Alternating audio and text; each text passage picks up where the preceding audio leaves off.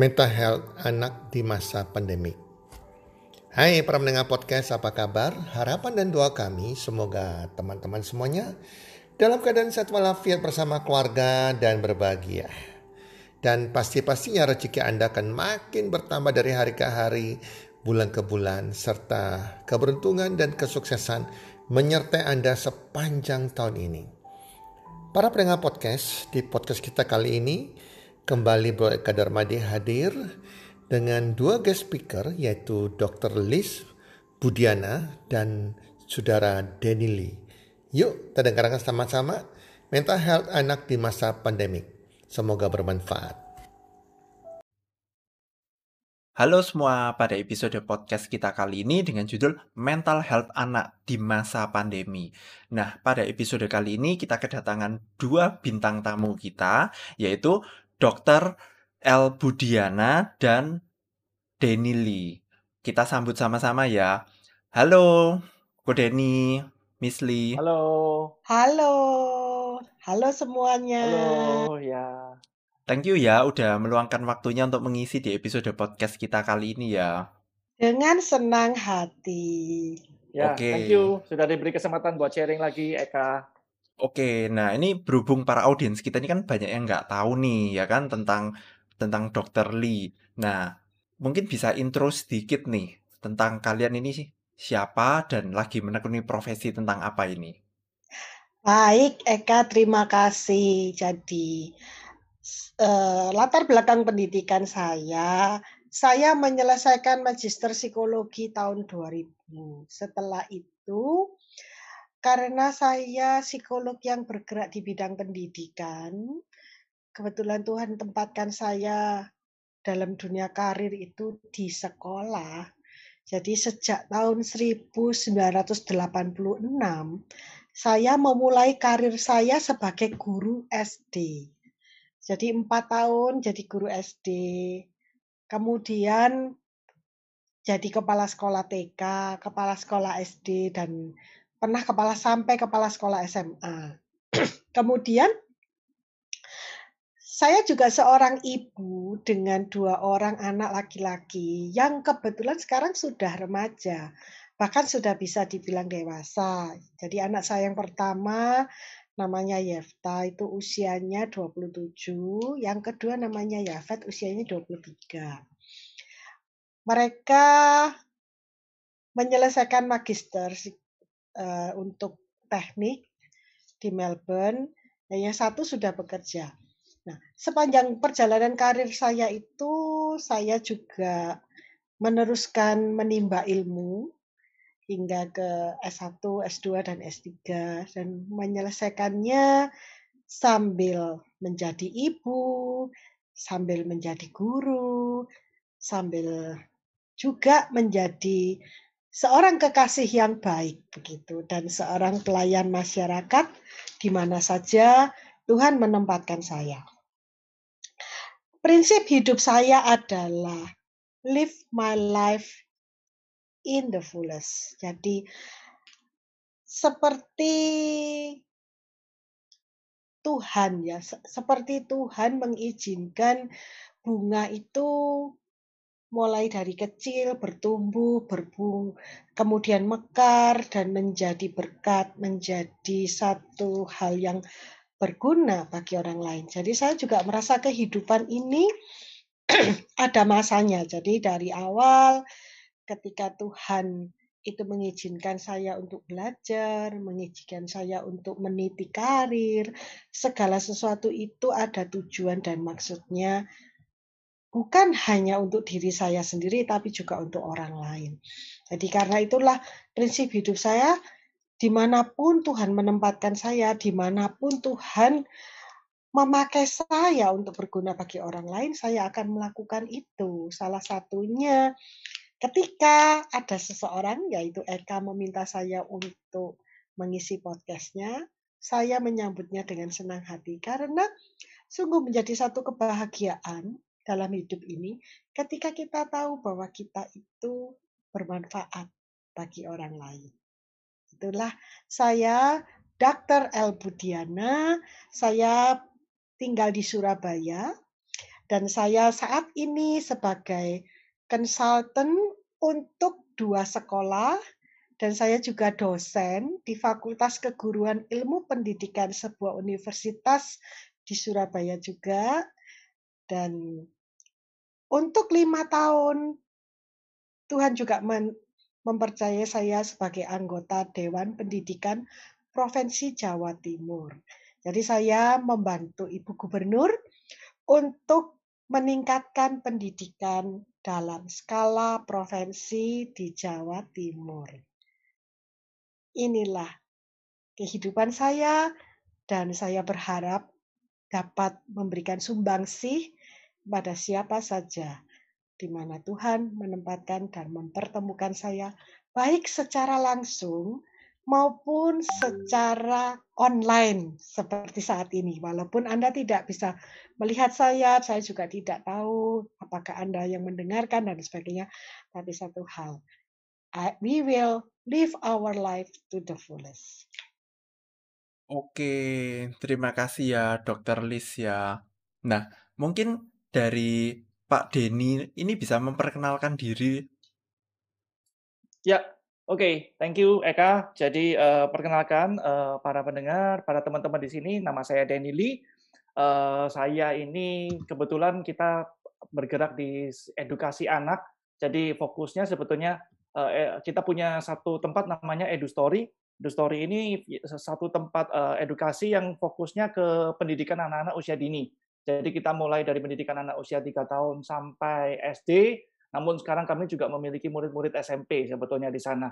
Nah, um, mungkin kalau secara apa ini ya, uh, secara panggilan kurang lebih uh, sama ya, maksudnya uh, Miss Liz ini adalah salah satu orang yang banyak sekali membantu kami, membantu EduStory, banyak sekali menjadi advisor di EduStory. Jadi um, sebetulnya kami satu arah gitu, makanya kami cocok gitu karena kita banyak bicara soal dunia edukasi anak-anak karena kami percaya bahwa sebetulnya yang dibangun itu tidak melulu hanya bisnis gitu, tidak bicara soal uang saja karena kami percaya sebetulnya apa yang kita bangun dalam hidup ini harus ada yang ada manfaatnya buat orang gitu. Karena kalau sekedar mencari uang saja, tanda kutipnya itu sesuatu yang jauh relatif lebih mudah karena Tuhan tuh sudah percayakan kita banyak sekali talenta sebetulnya. Jadi mau cari uang dengan cara apa pun sebetulnya bisa. Nah, tapi untuk bisa menjadi sesuatu yang punya manfaat bagi orang lain, eh, mungkin nggak usah jauh-jauh dulu, tapi buat orang sekitar kita gitu. Syukur-syukur kalau dipercaya Tuhan tuh jadi sesuatu berkat buat eh, kota atau buat bangsa kita itu eh, sesuatu yang kita harus memang pikirkan dan sesuatu yang memang kita harus lakukan gitu. Karena saya percaya orang ditempatkan di dunia ini hidup kita kan uh, harus ada gunanya gitu ya istilahnya begitu. Tidak hanya untuk diri sendiri. Jadi um, mungkin kalau lengkapnya tentang story seperti apa itu uh, saya sempat ada record satu podcast juga sama Eka sebelumnya. Mungkin bisa didengarkan dari situ saja biar nggak terlalu panjang. Tapi selengkapnya sebetulnya kami orang-orang yang punya passion yang sama di dunia pendidikan di dunia parenting di dunia pendidikan anak kecil terutama di anak-anak yang usia dini. Nah, seperti itu Eka, kurang lebihnya.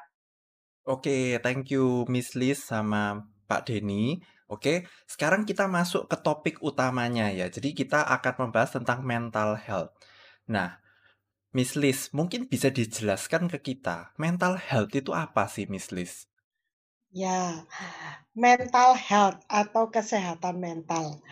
Me mungkin kedengarannya serem ya, kok kesehatan mental? Apakah memang mental kita itu tidak sehat begitu ya? Sebetulnya eh, para pendengar, rekan-rekan sekalian tidak perlu terlalu risau dengan istilah ya. Karena oke seperti kesehatan kita gitu ya. Kesehatan itu kan ranahnya cukup panjang, cukup luas gitu ya. Katakanlah, ya saya kasih contoh sekarang Usia saya kan sudah di atas 50 karena gaya hidup dan lain sebagainya. Persis di usia 50 saya dapat hadiah yang sekaligus peringatan yaitu saya men, uh, di dikategorikan gitu masuk dalam pre-diabetes. Jadi saya ada diabetes. Nah, apakah dengan demikian dikatakan saya tidak sehat? Maka saya harus menjaga kestabilan gula darah saya gitu ya. Bukan berarti tidak boleh mencicip es krim sedikit-sedikit nggak apa-apa, tapi ya harus betul-betul mulai awas. Nah, kesehatan mental itu sama kurang lebihnya dengan kesehatan kita semua. Jadi ada kalahnya kesehatan itu naik turun sedikit. Ada kalanya juga uh, menunjukkan satu tanda-tanda atau signal gitu untuk lebih diperhatikan gitu ya. Nah, yang sekarang ini kita bahas adalah kesehatan mental anak. Wah, anak ini memang segalanya bagi kita. Seperti yang dikatakan sama Pak Denny tadi gitu ya. Pak Denny dan istrinya itu sangat bahagia sekali karena menjalankan bisnis yang berkaitan dengan masa depan, yakni dengan anak-anak. Ketika di awal dulu saya melihat bahwa menjadi guru itu adalah satu pekerjaan yang penuh tantangan gitu ya. Kemudian kan dulu itu ini Eka eh, jargon gitu ya jargon yang kurang baik itu kan katanya Umar Bakri gitu kalau mau jadi guru nggak bisa jadi nggak bisa kaya nah di balik itu setelah saya jalani selama hampir 40 tahun ya, 36 tahun gitu mungkin. Saya melihat bahwa yang disebut dengan upah itu bukan melulu hanya uang dan sungguh sebuah semangat yang luar biasa bila kita mengerjakan segala sesuatu itu untuk masa depan. Segala sesuatu yang berhubungan dengan masa depan atau kita menyiapkan masa depan yang lebih baik. Begitu juga masa depan kita itu apa sih? Kalau kita tanya kepada setiap orang, masa depan kita itu adalah anak-anak.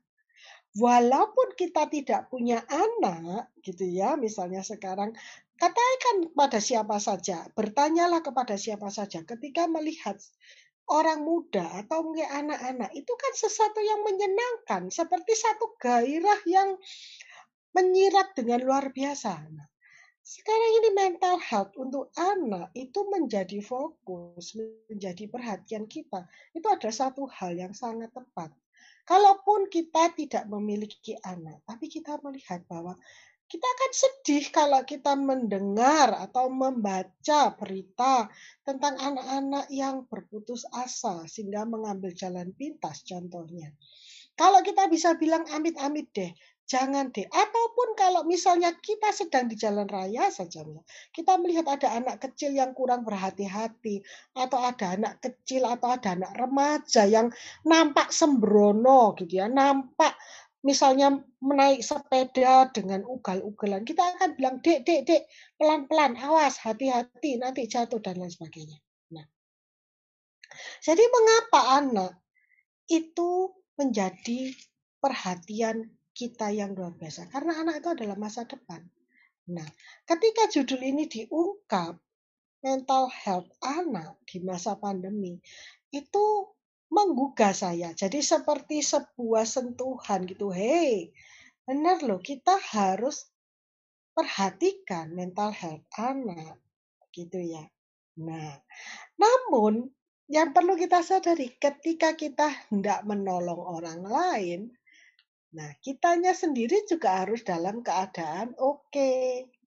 Contohnya ketika kita mau menolong orang yang masuk ke dalam sumur, kita harus menariknya ke atas, kitanya harus di atas. Ketika kita menolong, yang namanya menolong itu korban apa pun itu, misalnya korban kecelakaan, korban bencana alam. Nah, kita yang menolong ini yang harus sehat kan, yang harus kuat supaya bisa menolong mereka. Bukan berarti kalau dua-duanya dalam kondisi yang sama, dalam situasi yang sama, kan sulit untuk saling menolong. Itu intinya. Jadi, sebelum kita lebih jauh membicarakan tentang mental health anak, akan lebih baik bila kita mulai menelaah dan meneliti, mengobservasi kesehatan mental kita sendiri apa sih kesehatan mental itu? Apa sih hubungannya dengan kita? Atau bahkan lebih dalam lagi, apakah mental kita itu sudah oke? Okay? Nah, oke okay, Miss. Nah, Miss Liz, jadi gini, kita kan mungkin para audiens di sini juga awam ya, awam tentang mental health. Nah, mungkin Miss bisa kasih contoh ya atau ciri-ciri seseorang yang memiliki mental health yang sehat atau yang kurang sehat, itu kira-kira itu kayak gimana sih untuk identifikasinya itu kayak gimana, Miss? Oke, jadi sekali lagi kita harus membedakan ya antara mental health oke, dengan mental illness gitu saya katakan. Mental illness. Jadi kalau kita bilang mental health kita loh memangnya men, health, mental kita tidak sehat gitu ya. Apa dikira kita bermasalah mendapatkan gangguan jiwa? Bukan beda sekali, beda banget antara sakit jiwa atau mental illness itu dengan mental health. gitu ya.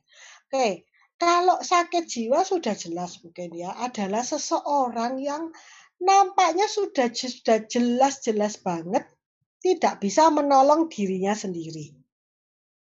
Kalau saya mencoba untuk mengkalkulasikan atau mendefinisikannya untuk bisa dipahami orang awam. Jadi orang yang mental illness, orang yang sakit jiwa itu mereka tidak bisa menolong dirinya sendiri. Perlu orang lain, perlu tenaga ahli untuk sudah harus turun tangan menangani dia. Katakanlah seperti orang yang sakit. Nah, ketika mental health gitu ya, kesehatan mental gitu. Seperti ketika kita tidak perlu tenaga ahli, tenaga medis. Kita bisa uh, memonitor diri kita dan kita bisa menolong diri kita sendiri. Jadi sama dengan kesehatan. Ketika kita admit, kita ada kelemahan.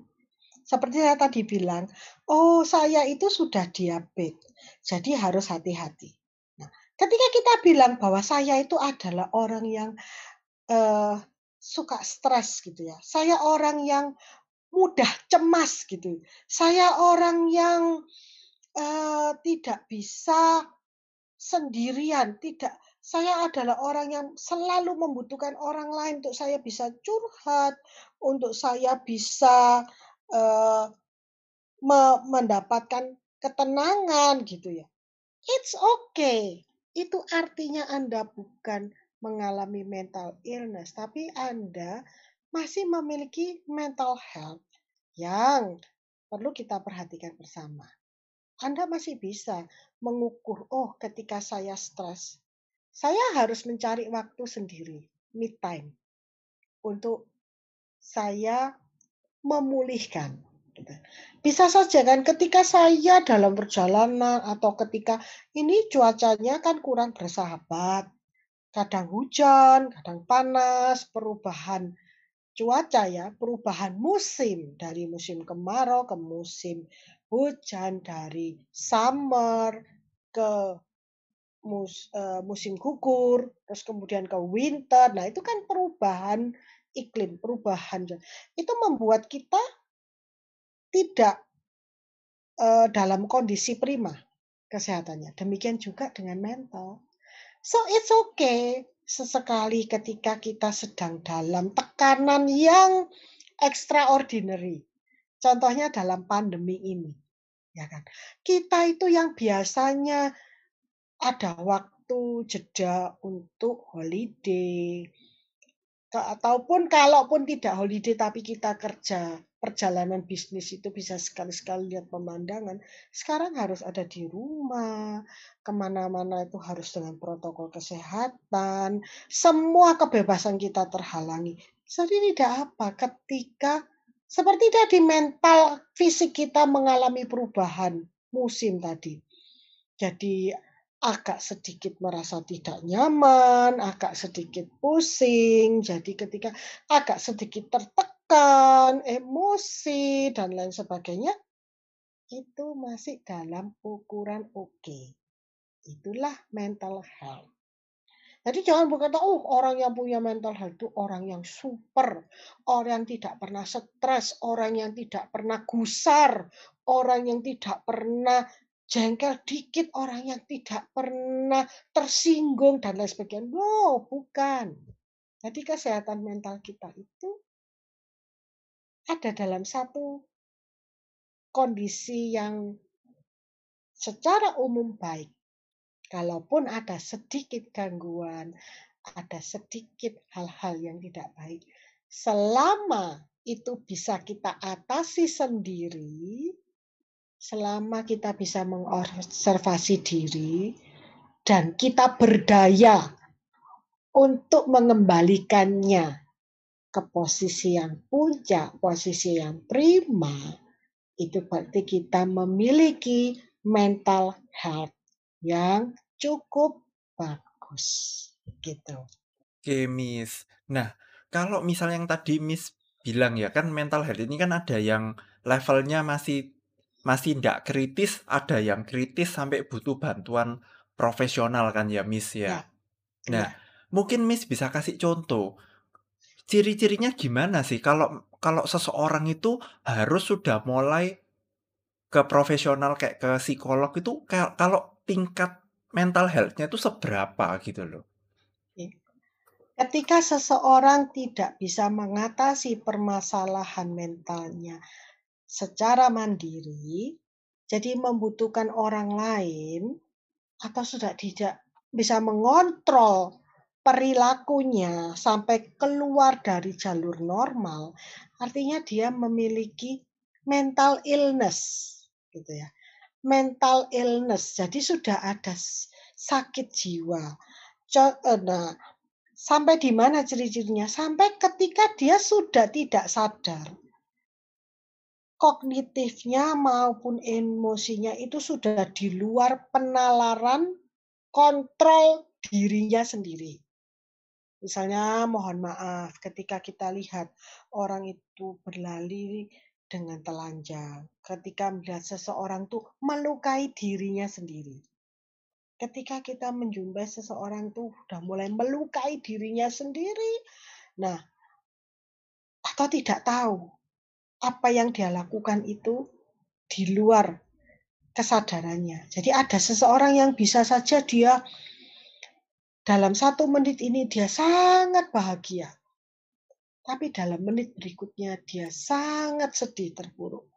Nah, hal-hal seperti itu dia sudah tidak bisa mengontrol dirinya. Jadi di hadapan orang, di umum, dia ketika sedih dia menangis sampai eh, di luar batas kenormalan gitu ya. Dan dianya sendiri tidak bisa menguasai emosinya sendiri, menguasai perilakunya sendiri. Nah, itu yang memerlukan bantuan orang lain, yaitu para profesional yang bisa menolong mentalnya.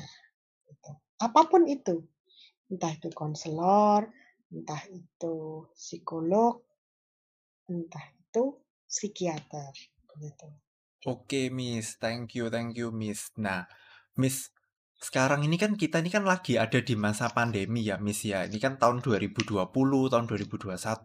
Itu kan kita ini kan lagi menghadapi yang namanya pandemi virus corona.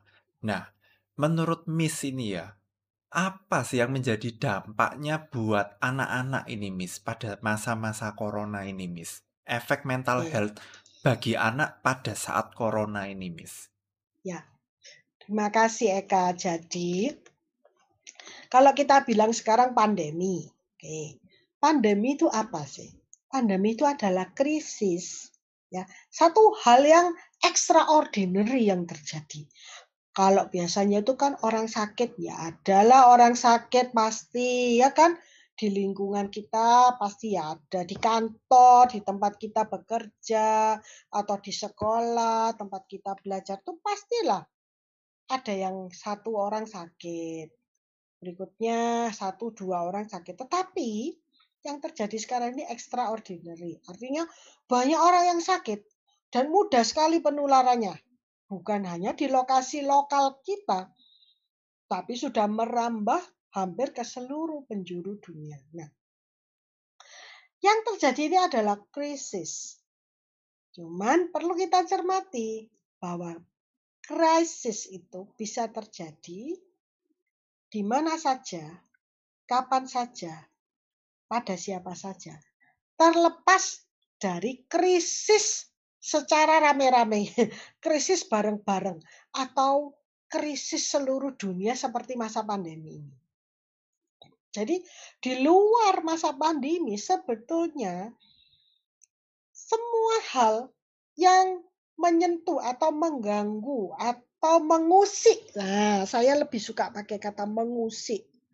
Mental health kita itu bisa saja terjadi. Bisa terjadi kepada anak-anak, bisa juga terjadi kepada kita.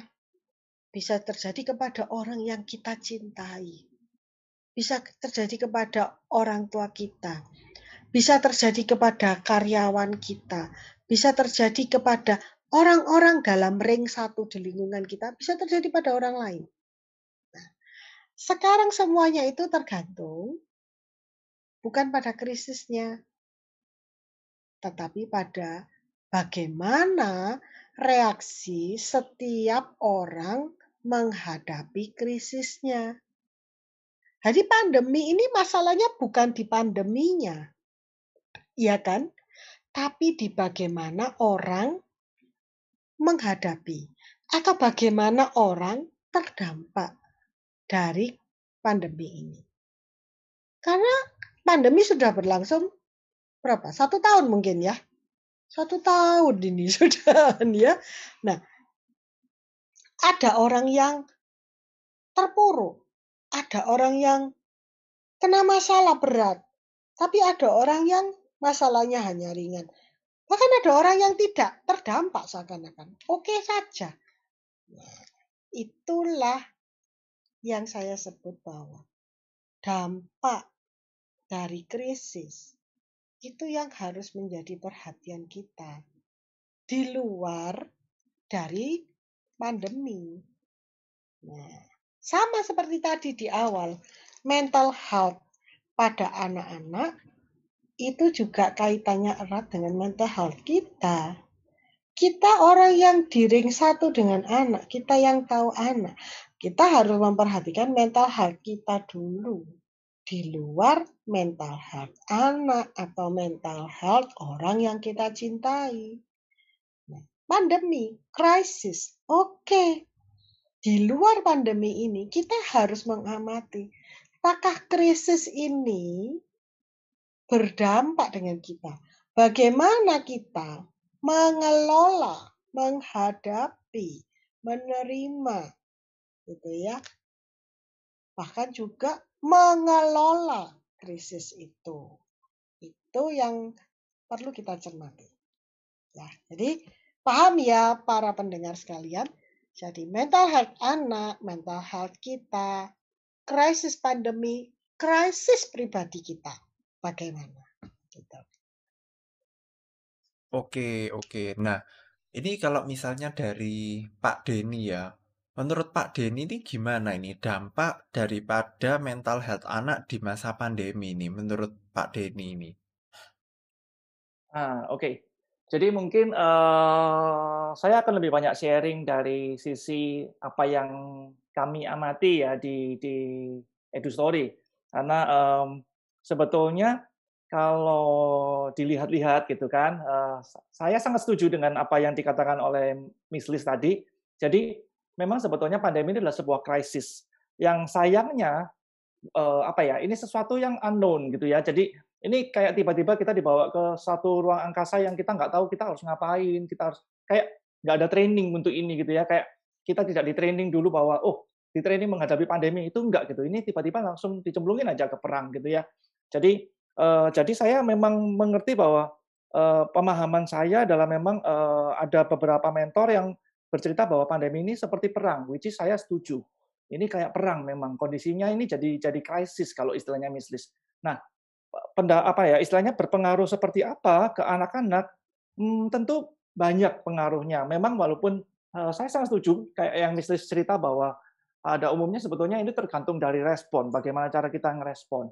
Nah, kalau kita bicara spesifik soal anak sebetulnya, terutama karena uh, kami bergeraknya di dunia anak-anak kecil ya, jadi uh, yang bisa terlihat adalah sebetulnya begini. Ketika kita sudah dewasa, ketika kita sudah mencapai satu titik kedewasaan tertentu, katakan remaja deh, nggak usah dewasa-dewasa banget ya, remaja gitu, atau uh, youth nantinya, masuknya, dewasa muda. Nah, itu kita biasanya udah punya sesuatu yang istilahnya itu uh, kita bisa bedain. Oh, ini krisis, oh ini apa yang harus aku lakukan dan segala macam uh, self controlnya udah lebih tinggi. Nah, anak-anak itu uh, belum gitu loh, karena memang bukan usianya mereka untuk melakukan itu gitu. Jadi mereka ini sedang dipaksa tanda kutipnya untuk menghadapi ini. Gimana sebetulnya berdampak? Tentu sangat berdampak gitu. Kalau kita lihat berdampak memang anak-anak jadinya karena gini ya, kita bayangin gini, kalau kita dewasa kita tahu, oh pandemi kita nggak boleh keluar. Oh kita kalau keluar harus pakai masker, tapi nggak boleh deket-deket sama orang. Nah itu itu kita secara nalar, secara logika kita tahu gitu. Tapi kalau anak-anak mereka bingung gitu ya. Terutama yang usianya mungkin masih tiga tahun, empat tahun. Terus tiba-tiba mereka yang gini, apalagi yang mungkin biasa suka jalan sama orang tuanya, mungkin biasa ke mall atau eh, ke sekolah gitu. Kalau di sekolah ketemu sama teman-teman, tuh tiba-tiba sesuatu yang tidak terjadi lagi dalam kehidupan mereka gitu. Tiba-tiba dunianya mereka adalah dunia di rumah. Mereka ya pokoknya harus di rumah gitu kan, terutama orang tua awal-awal dulu kan takut jadi anaknya dikip semua di rumah. Di rumah, makan aja nggak bisa keluar. Which is mungkin biasanya kalau Sabtu Minggu makan di luar. Biasanya mungkin gitu ya, ke gereja atau ke tempat ibadah yang lain, eh, ke masjid mungkin. Tapi eh, istilahnya mereka keluar, bersosialisasi. Itu sesuatu yang mereka tidak dapat tiba-tiba. Nah, saya lihat pengaruhnya memang cukup besar buat anak-anak karena mereka selain mereka nggak ngerti mereka ngapain, sebetulnya sadar nggak sadar apa yang dialami oleh orang tua itu juga berpengaruh ke kehidupan mereka. Jadi di awal-awal dulu orang tua masih fasenya shock. Oh, ini kayak begini-begini. Tapi ekspektasinya masih tinggi ya. Seperti pada umumnya kalau kita sakit, kita selalu percaya bahwa oh saya akan cepat sembuh gitu. Kalau kita masuk rumah sakit, oh saya akan cepat sembuh gitu.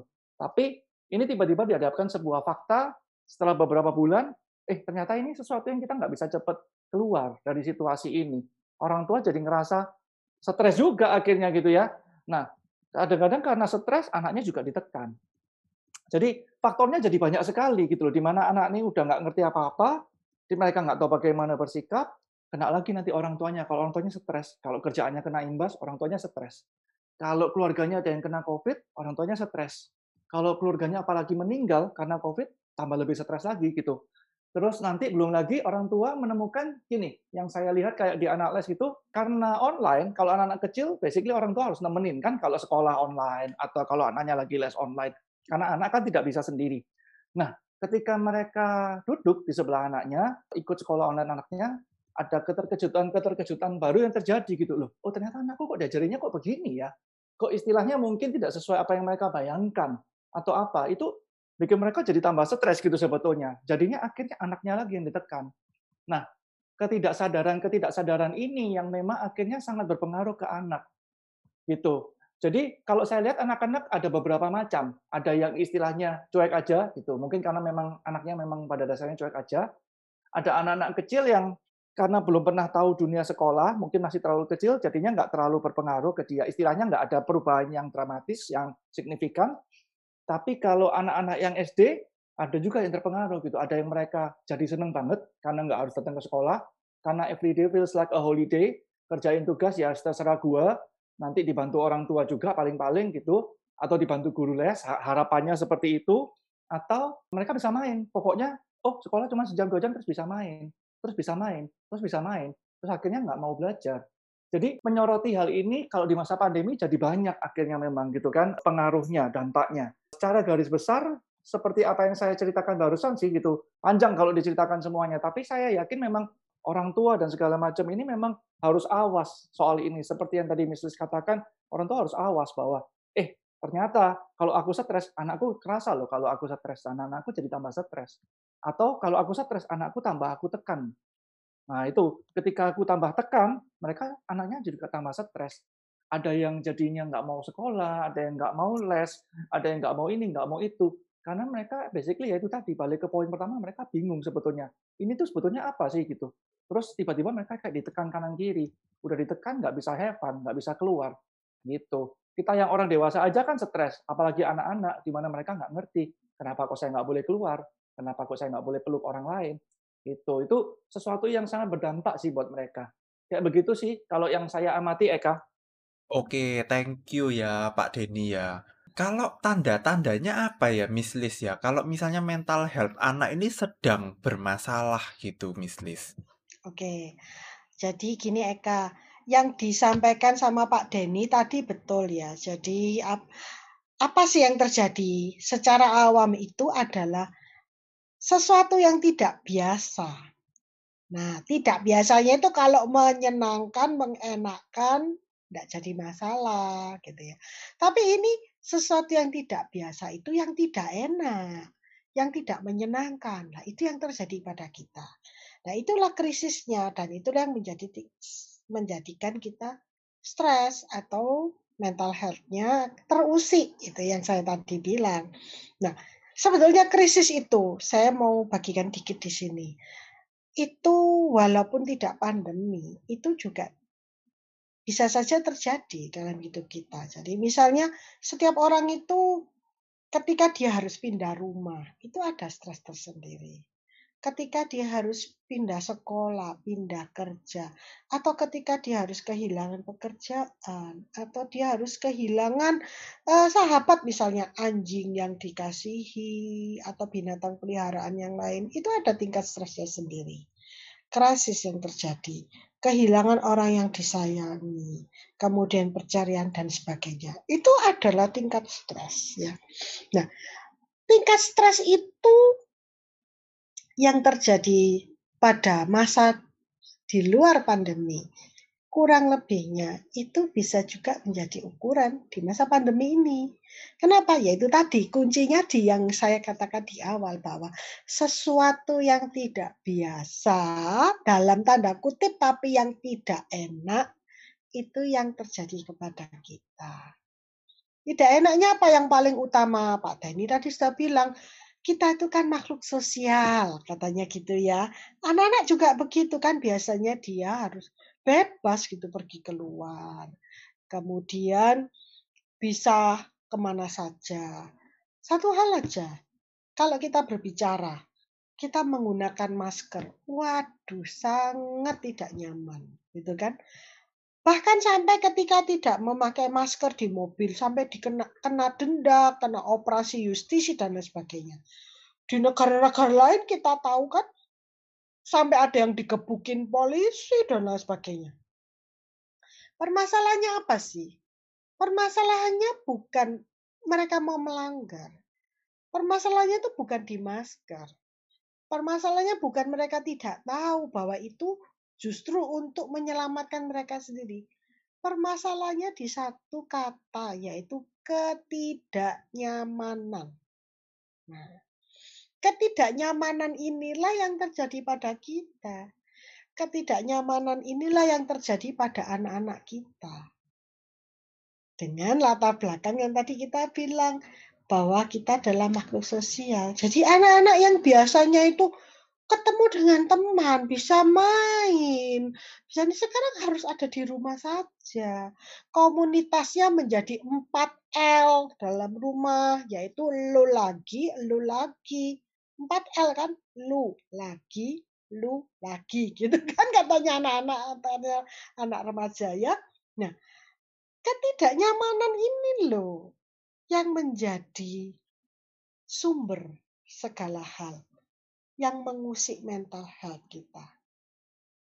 Tanda-tandanya apa kepada anak? Ya sudah jelas ketika kita melihat bahwa anak kita tidak merasa nyaman itu bukan hanya pada anak, pada kita sendiri, betul nggak?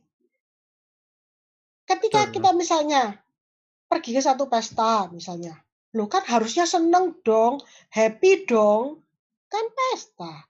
Eh, di tengah-tengah kita baru masuk, belum ada setengah jam lagi, happy-happy, masih bersemangat. Ada satu orang yang menyeletuk, mengatakan sesuatu yang tidak enak pada kita, tidak enak didengar maksudnya, tidak enak didengar sesuatu tentang diri kita dan tidak enak didengar. Kita terganggu banget kita, wah merusak suasana ini. Jadinya apa kita? Jadinya pasti pengen segera meninggalkan lokasi itu, keluar dari tempat pesta itu. Sama. Hal yang sama inilah yang terjadi pada anak-anak. Jadi tandanya gimana? Ya kita lihat ketika anak kita tuh sudah tidak nyaman. Tandanya orang tidak nyaman. Oke, apa sih gitu ya? Gimana sih kalau kita sudah tidak nyaman? Satu, kita pengen keluar, pengen pergi. Pengen meninggalkan tempat kejadian perkara.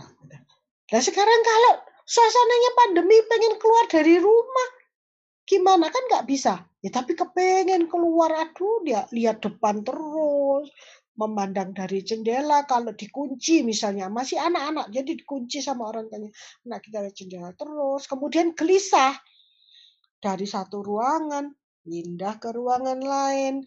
Nah pepatah dalam bahasa Indonesia waktu kita pelajari di sekolah dasar dulu orang yang gelisah itu katanya duduk tidak jenak tidur tidak nyenyak nah ini bisa kita gunakan sebagai satu hal yang simple ya. Karena kan kita semua itu bukan psikolog dan tidak perlulah sekolah sampai pusing seperti saya. Kita bisa lihat karena psikologi adalah ilmu perilaku. Kita lihat ketika dia tidurnya mulai terganggu, tidak bisa nyaman, kemudian gelisah, kemudian ketika sudah gelisah ada yang mengusik, ada yang Noel dikit apa yang terjadi? Marah gitu ya. Atau kalau tidak marah, menarik diri gitu ya. Sendirian, nggak mau yang lain sedang di ruang tengah misalnya, sedang bersendaguro, dia sendirian di kamar atau dia mojok. Nah, kemudian tidurnya ya larut pagi sudah bangun. Masih ngantuk, kelihatan masih ngantuk tapi sudah tidak bisa tidur dengan nyenyak. Nah, ketika sudah gelisah, ketika sudah tidurnya terganggu, ketika sudah tidak nyaman dengan kondisi, ya jelas nafsu makan pasti akan menurun.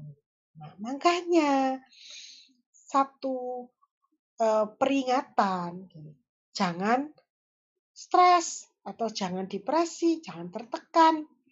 Nanti imunnya bisa turun jelas turun karena pasti nafsu makan terganggu. Tidurnya tidak bisa nyenyak. Eh jelas imun akan turun gitu ya. Jadi ini bukan sebuah apa ya, sebuah kondisi klinik gitu atau kondisi superstitious gitu. Stres langsung imun turun. Ya stres itu akan membuat imun kita turun karena Bukan superstitious, tapi karena makannya terganggu, tidurnya terganggu, dan segalanya.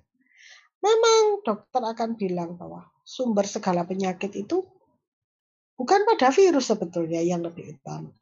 Adalah bagaimana kognitif kita mengelola keadaan. Bagaimana emosi kita menghadapi situasi dan kondisi. Kalau orang stres, banyak penyakit timbul. Gitu katanya. Bahkan kolesterol dan diabetes itu katanya bukan pengaruh makanan tuh hanya nomor dua atau nomor tiga bahkan. Pengaruh yang paling utama adalah tingkat stres. Nah, tingkat stres itu bisa terjadi seperti masa pandemi ini terjadi pada siapa saja, di mana saja. Tetapi siapa dan siapa, artinya Anda dan saya, saya dan kamu, saya, kamu, dan dia, kok beda-beda. Ada yang sangat stres banget, ada yang nggak terlalu stres. Semuanya padahal terdampaknya sama. Pandeminya melibas banyak orang yang sama. Nah, kuncinya di mana? Kuncinya adalah bagaimana setiap orang itu menyikapinya. Seperti ketika kita bermain misalnya tenis gitu ya. Kita bermain berpasangan. Tergantung bagaimana bola itu akan datang, tergantung dari bagaimana kita bereaksi terhadap bola itu. Tergantung juga kondisi kita, mental health kita, bagaimana kita bereaksi terhadap sesuatu yang tidak biasa itu tadi, sesuatu yang tidak nyaman itu tadi. Ya. Oke, Miss. Nah, nah sebagai ortu nih, sebagai orang tua, bagaimana supaya ortu ini bisa apa ya istilahnya memperbaiki daripada mental health anaknya ini kayak gimana nih Miss di masa pandemi ini Miss? Ya. Oke, tadi saya katakan bahwa pandemi adalah krisis yang menghantam, kalau saya boleh bilang kata-kata menghantam ya, bukan hanya anak, setiap orang, entah itu anak, remaja, dewasa, hingga kalangan manula. Tidak ada batasan umur, di mana saja sekarang, bahkan di hampir seluruh dunia. Lalu bagaimana mengatasinya? Ketika kita melihat anak kita tertekan bagi kasihan, seperti yang dikatakan Pak Denny, ketika anak itu tidak bisa belajar dengan baik di tempat kursus, di sekolah, dan lain sebagainya. Kita tahu ini. Apa yang dapat kita lakukan sebagai orang tua yang ordinary gitu ya. Kita orang tua yang biasa. Yang kita sendiri juga stres, yang kita sendiri juga tertekan, terdampak oleh pandemi ini. Yang pertama perlu kita ingat bahwa anak-anak itu bergantung kepada kita. Kenapa begitu? Ya karena kita adalah orang tuanya. Terlebih dalam masa-masa pandemi yang semua lingkungan-lingkungan terkotak-kotak secara kecil. Ya kan kita diam di rumah semua. Nah, anak-anak itu melihat kita.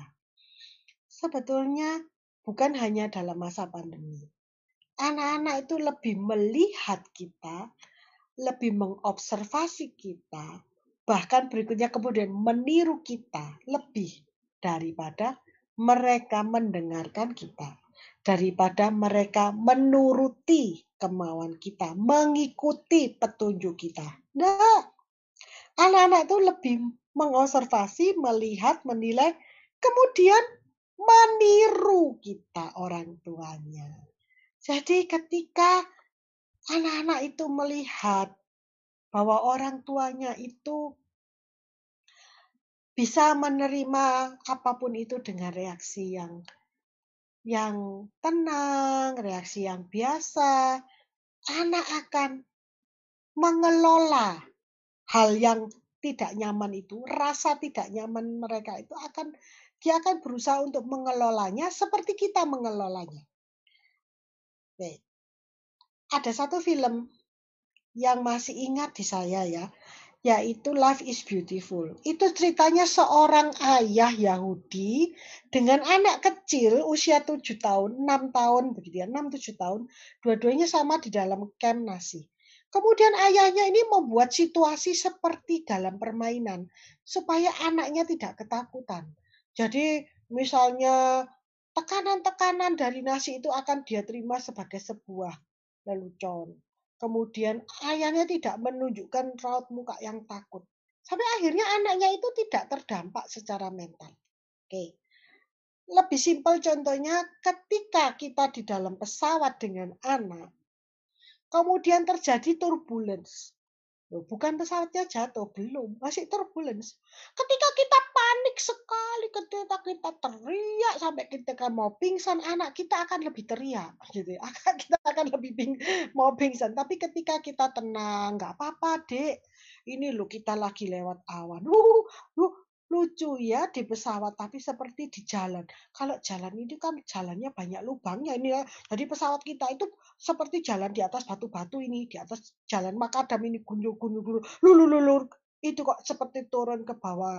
Nah, ini habis lewat-lewat lu naik lagi. Kemudian gak apa-apa, Dek. Kita itu sedang menembus awan Columbus. Tenang aja, Pak pilotnya itu sudah hebat. Dan yang terlebih lagi, Tuhan melindungi kita, Dek. Jadi kamu nggak usah terlalu stres. Nah, walaupun kita bilang gitu, tapi kalau memuka kita ketakutan, raut kita ketakutan, peluh kita keringat kita tuh menetes sebesar-besar biji-biji jagung, muka kita pucat, ya anak kita akan pucat.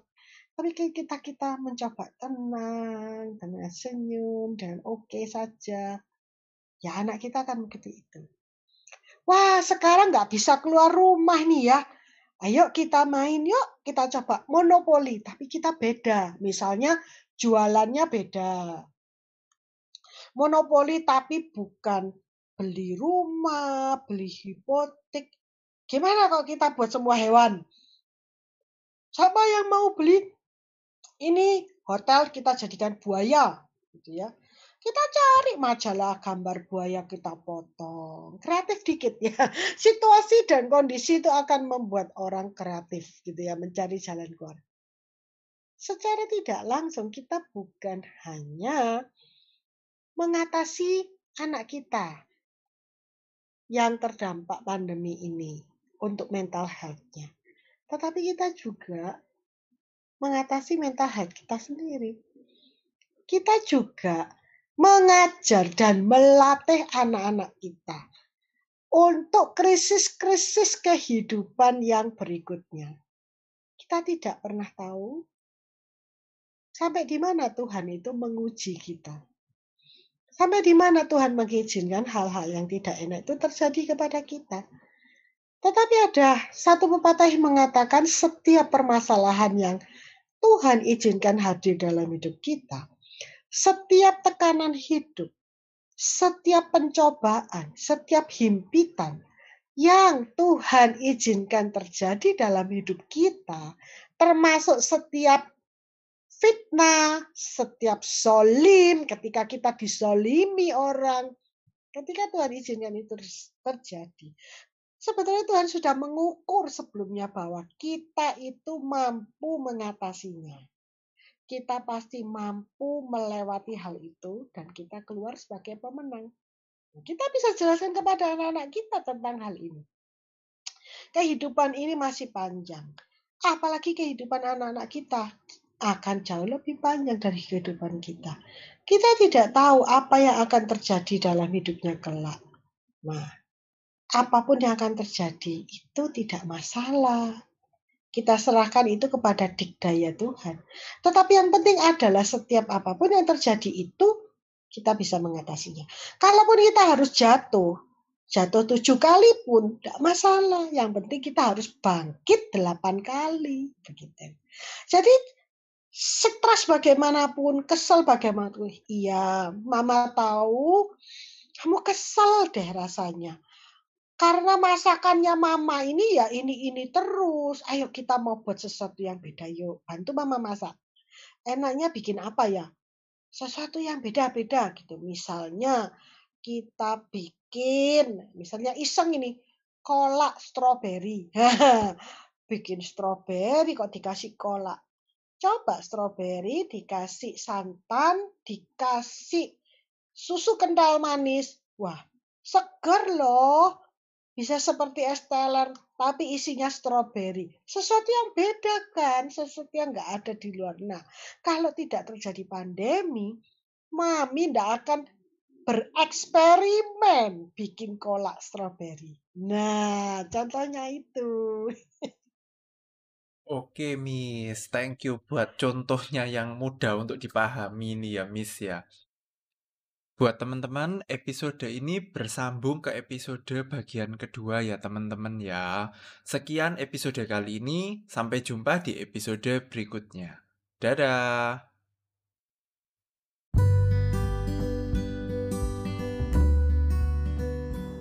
Terima kasih sudah mendengarkan podcast kami. Teman, jika Anda rasa bermanfaat podcast kami ini, Anda bisa menginfokan kepada rekan kerja Anda keluarga Anda, teman ataupun sahabat Anda. Dan jika ada hal-hal yang Anda ingin tanyakan kepada kami ataupun topik-topik apa yang Anda ingin kami bawakan, kami sampaikan, Anda bisa DM kami di Instagram kami healthcommunity.id. Salam one two three, salam sehat, sejahtera dan bahagia.